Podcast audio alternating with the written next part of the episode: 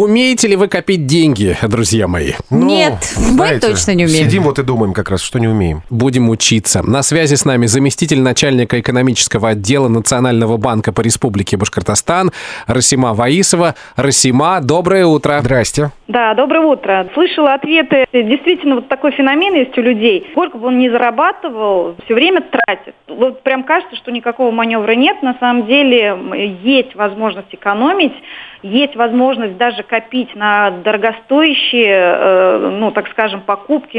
Но как? Нужно, как? Есть так. определенные правила. Во-первых, нужно сразу настроиться на то, что придется копить долго. Вот человек начал работать, угу. и он будет копить до момента, пока у него есть зарплата, потому что уже потом э, на пенсию он будет прям жить без ущерба для, по снижению своего уровня. Ага, а, Расима, а... сейчас хочется жить красиво. Но жить красиво. Нужно, э, во-первых, э, четко распланировать свои финансы, грамотно оптимизировать расходы, и лучше проще отказаться, так скажем, от какой-то от какого-то второго телефона, третьей шапки. Сейчас, Приведу... Расима, подождите, у меня вот такая схема. Вы как специалист скажите, можно так или нет?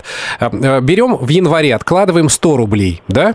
да. В феврале 200 рублей, а в марте уже 300. 4, не 300, 400. Уже 400. В два раза все увеличивается. А. В апреле уже 800, в мае 1600 и так дальше растет, а растет дальше к концу уже года. денег нет.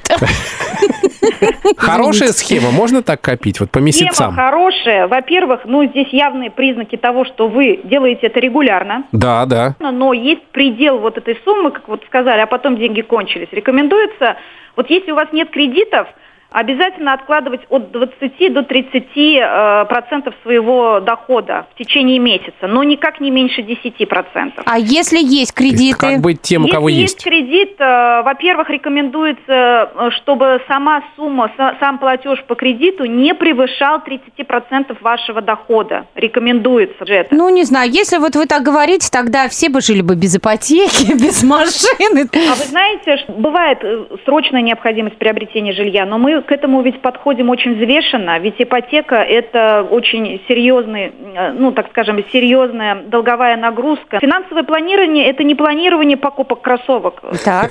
Это, знаете, это очень хорошо, по крайней мере, в игровой форме действует на детей – 20 рублей в день откладываете, за год 7300 накопили. Это правда. В отношении взрослых мы понимаем, что финансовое планирование надо как минимум а, на 3-5 лет. Э, Спасибо да. большое. Мы поняли. Значит, во-первых, нужно начинать планировать да, на 3-5 лет э, свои накопления. Это раз.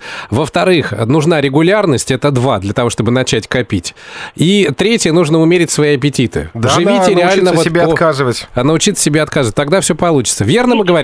Да, вы верно говорите. Еще один момент, а, на котором я хотела бы акцентировать внимание, называется инфляция. Нужно выбирать правильно финансовые инструменты для того, чтобы, по крайней мере, ну, отбить эту инфляцию. Самое надежное – это банковский вклад. Спасибо Все, большое. Спасибо, мы записали. Я напомню, что мы сейчас говорили о том, как правильно копить деньги с заместителем начальника экономического отдела Национального банка по Республике Башкортостан Расимой Ваисовой. Расима, спасибо большое. Вам спасибо. Пожалуйста. Но самое сложное теперь начать, потому что так вот копишь, копишь э, на Мазерате, а потом бац, и беляшек на автовокзале купил.